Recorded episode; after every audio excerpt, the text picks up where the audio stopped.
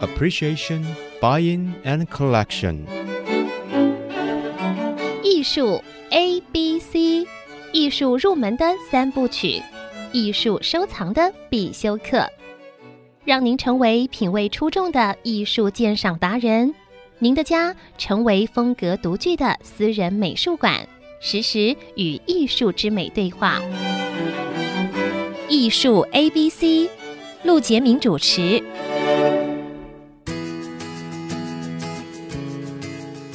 这里是 IC 之音逐客广播 FM 九七点五，你所收听的节目是艺术 A B C，我是陆杰明。最近啊，新竹。玻公馆啊，也就是新竹市玻璃工艺博物馆，不知道这个在桃竹苗啊、听到艺术 ABC 的听众朋友们有没有去过这个地方？我曾经好几次去参加新竹的国际玻璃艺术节，也就是一个博览会的形式，但是不好意思，我以前都没有去过这个地方。但是呢，最近有一个很好的一个展览，所以我呢就上个周末我就跑去看了一下这个展览。那么这个展览呢，就是玻璃艺术创作家许文龙老师的《透明的秩序》这个展览。那么加上呢，也还有一个这个学校的师生联展，所以我特别为各位邀请到这一次展览的艺术家许文龙老师来到节目，欢迎许文龙老师。呃，陆老师你好。玻璃创作其实让我们在这个艺术圈接触的比较少，以前我们呃听到的有名的啊。坊间比较传统工艺的脱蜡法，那就是琉璃工坊跟留园。但是在这个呃玻璃艺术创作，尤其是它比较当代的创作，也就是比较跟自己的精神思想有关的独立创作，我们接触的比较少。不知道是不是因为他的这个工作室比较复杂，就是说他要跟高温相处。跟那个玻璃材料相处，是不是这个方面比较困难？我不知道徐老师对这方面怎么怎么看法？早期台湾的琉璃的创作，我想最早还是根源于王霞军跟杨惠珊等他们前辈们的努力。是的，啊，那他们在这方面做了很多的贡献。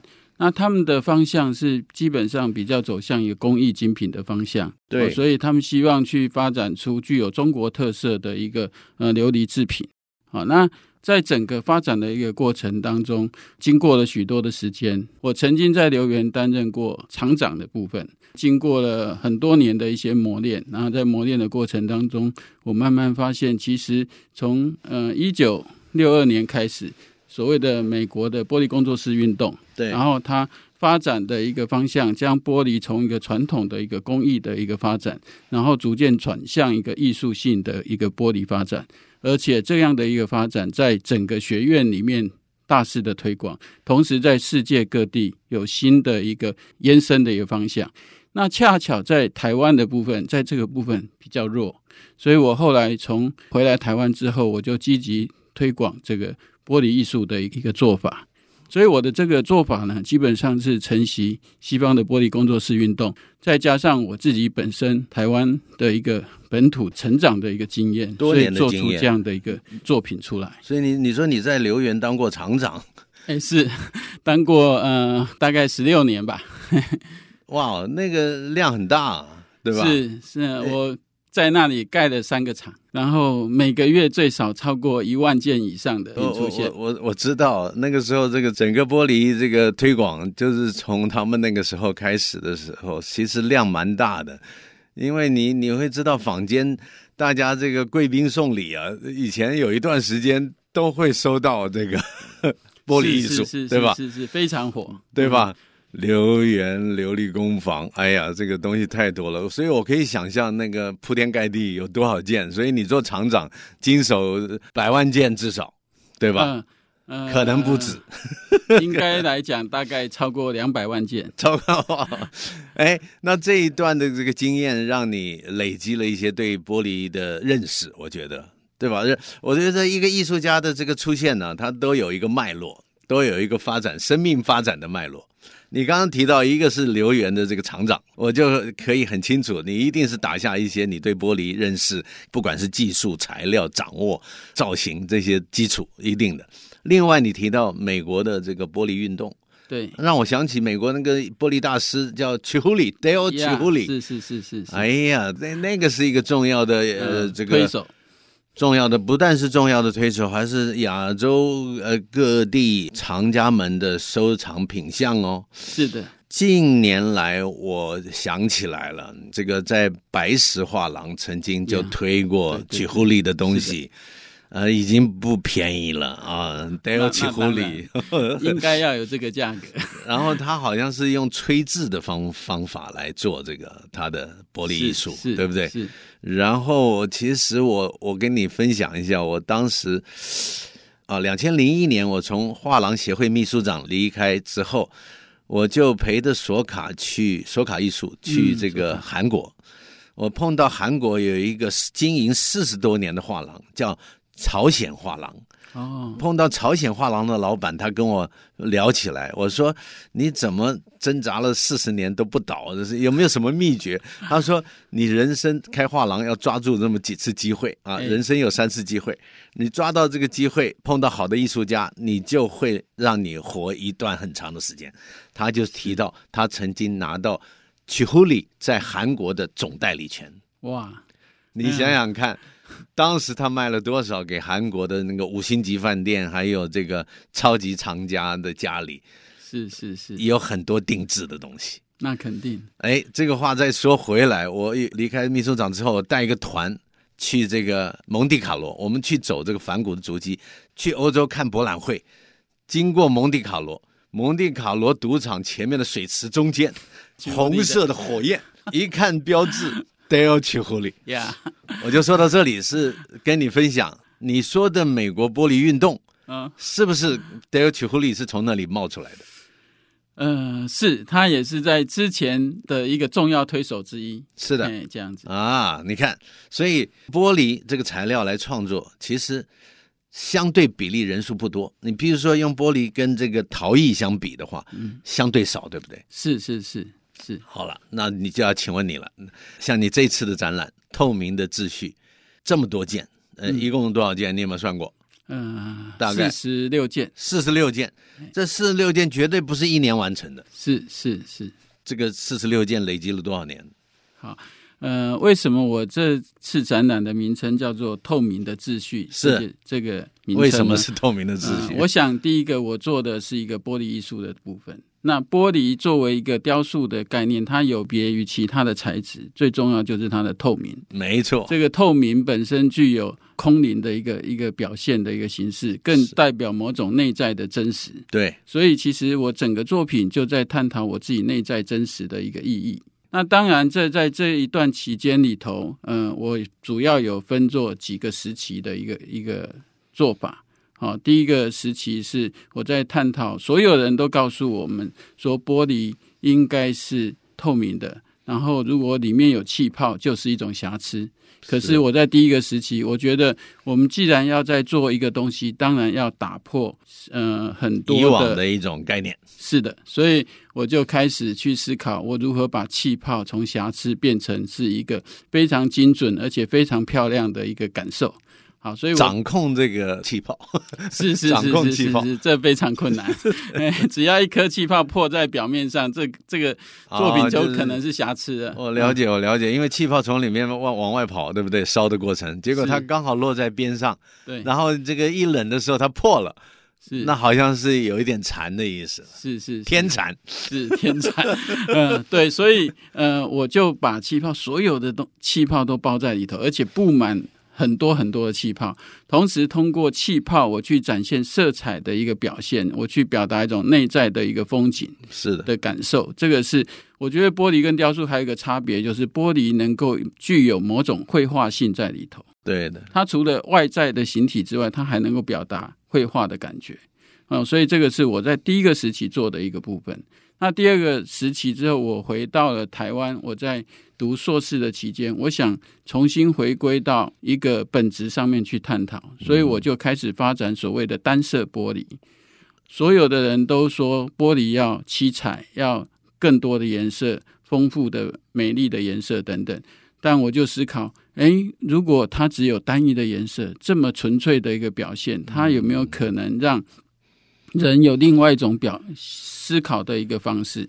所以玻璃的绚丽会让人开始思绪不断的飞扬，但是我就想让人的思绪开始沉淀下来。嗯，单色玻璃正好具有这样的一个特质，所以这是我在第二个时期在做的一个这样的一个表现方式。哎，你说起玻璃跟陶艺的发展，这里有类似之处哎，因为陶艺有的时候人家上釉上的这个五花八门，这个 是，然后但是他有的有一些陶艺家他就。就喜欢走纯粹的，他就是单色的啊，白的或者是这个非常空灵的那种境界，让人家有一个安静的感觉，对不对？对，所以这个是也是你的这个第二时期尝试其中的一个点，对不对？是，我觉得这个世界哈，我们现在生活在现代生活当中，纷乱的世界，对，纷乱，所以我觉得要让我们人心纯净的话，可能更纯净一点，可能是会比较好，更单纯一些。这里是艺术 A B C 啊，我们访问的是许文龙老师。我们休息一下，待会儿再回到艺术 A B C。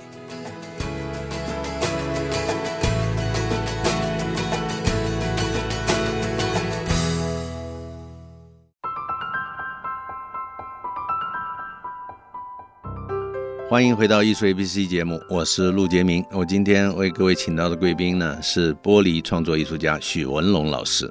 那么许老师呢，现在正在这个新竹市玻璃工艺博物馆有一个个展，个展的题目叫做《透明的秩序》啊。这个展其实从十月二十号就已经开展，一直会展到十二月二十七号。所以各位听众，呃，要是听完这一集节目觉得很有意思啊，你应该去现场看一下。去看一下这个许文龙老师讲的他的创作一系列的这个发展。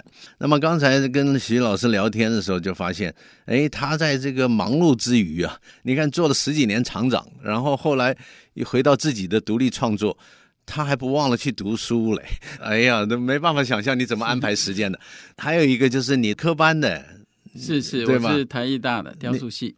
台艺大雕塑系，然后后来因缘巧合去了这个留园当厂长了啊，因为是雕塑系，当然当仁不让了，对吧？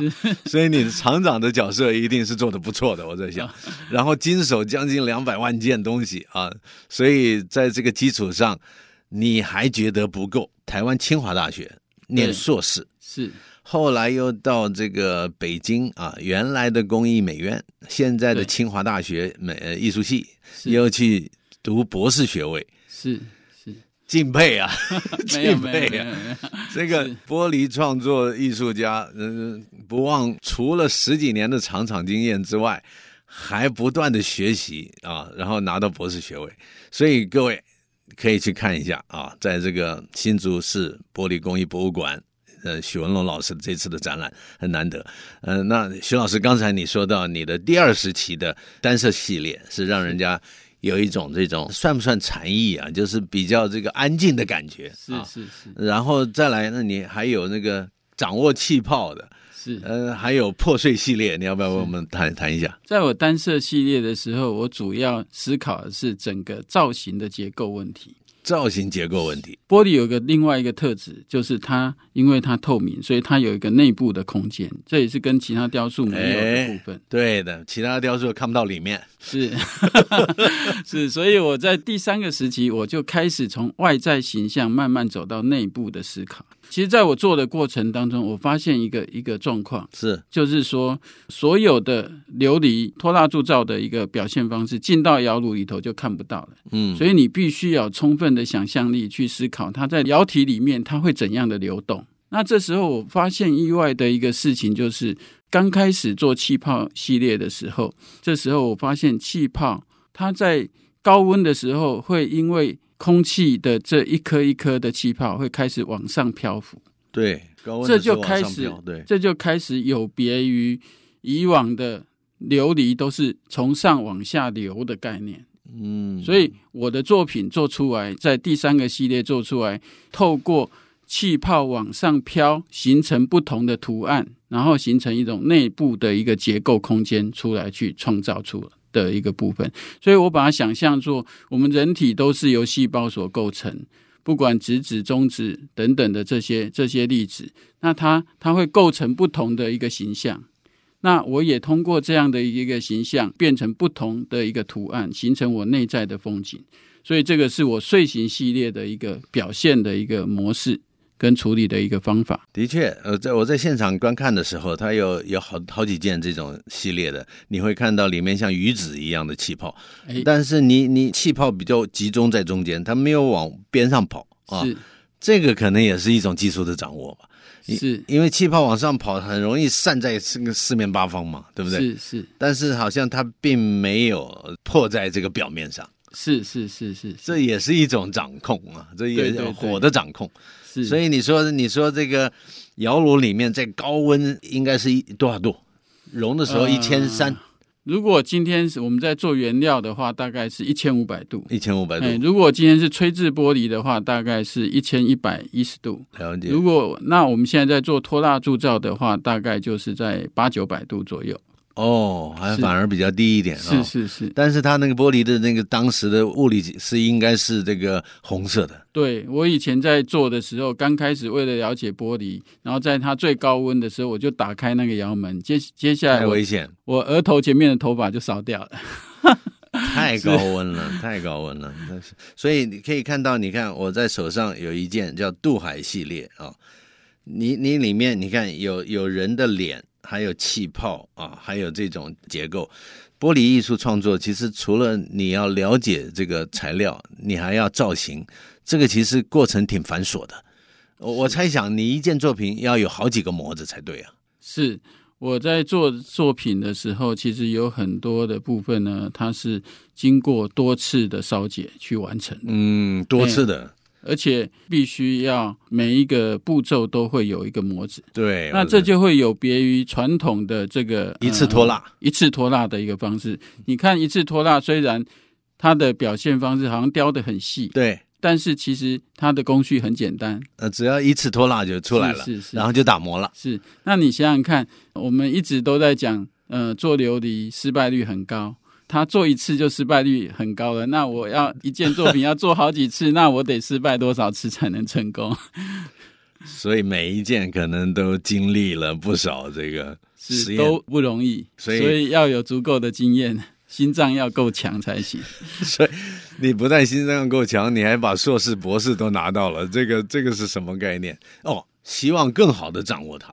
是，当然，当然，当然，是不是？为了玻璃，我们必须要，呃，竭尽自己的全力处理。太好了，所以这一次的这个展览其实呃样式很多。你刚才说了，呃，两个系列对吧？破碎系列，然后还有一个第三个系列是好像缩小式的庭园建筑的感觉。其实，在这之前的部分，应该还有一个系列，就是镜像系列。镜像，我们在刚刚提到的说，我最刚开始其实是用。气泡来展现我在玻璃的方面的一个魅力。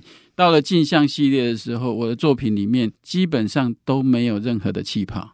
嗯，哦，所以大家会听到说，很多在做琉璃的就会告诉你说啊，气泡是琉璃的生命，因为在琉璃里头不可能没有气泡。嗯，可是我们就是要违反所有的规则，嗯，我们就做到没有去掉气泡。啊、哦，这也是一个难度啊！是是 是是是是是，怎么去掉气泡？我马上想到那个震动，咣一震啊，那这个是有很多人有很多说法，有的说是震动，然后有的说是抽真空，有的是怎样怎样等等的部分。艺术跟科学是不一样的哦、呃，科学是必须像爬楼梯一样一阶一阶的爬，嗯，一一步一步的不断实验，对。可是艺术却像长了翅膀一样。一下子就能够让你飞上去，啊 okay、所以这点是需要具有非常好的一个想象力才行，OK，才能够达到某些的表现跟创造的方式。稍微透露了一点这个艺术创作的商业机密，OK。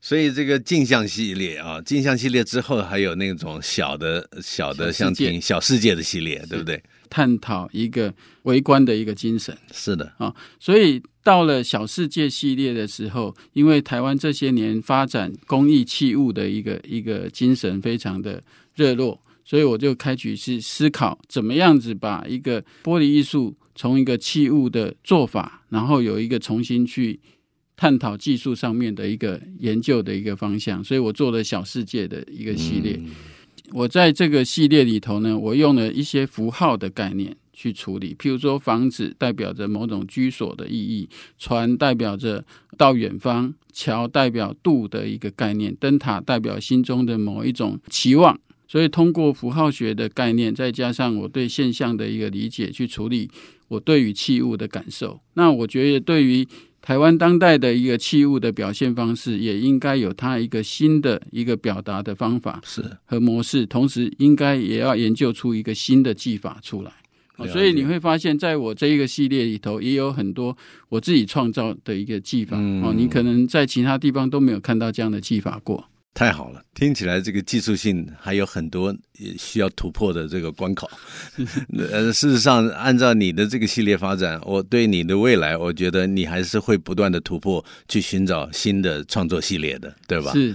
提醒各位听众朋友，除了这个在新竹市玻璃工艺博物馆啊有这个许文龙老师的个展《透明的秩序》之外，其实还有一个由萧明屯老师带领的大专院校师生联展《细心经营》啊。是有一个这个联展在在发生，所以你可以看许文龙老师的个展，你可以看肖老师的这个呃大专师生呃这个联展，你还可以看到玻璃工艺博物馆自己的收藏，里面有一些大师级的玻璃艺术的收藏，所以可以带着全家人啊去看一下这个玻璃工艺博物馆，呃参观一下，看看这些展览。谢谢许文龙老师来到节目，今天节目有限，谢谢老师，呃、谢谢。我们这个希望许许老师再留下来，我们再聊聊别的 哈。然后这个今天说到这里，艺术 A B C，我们下周见。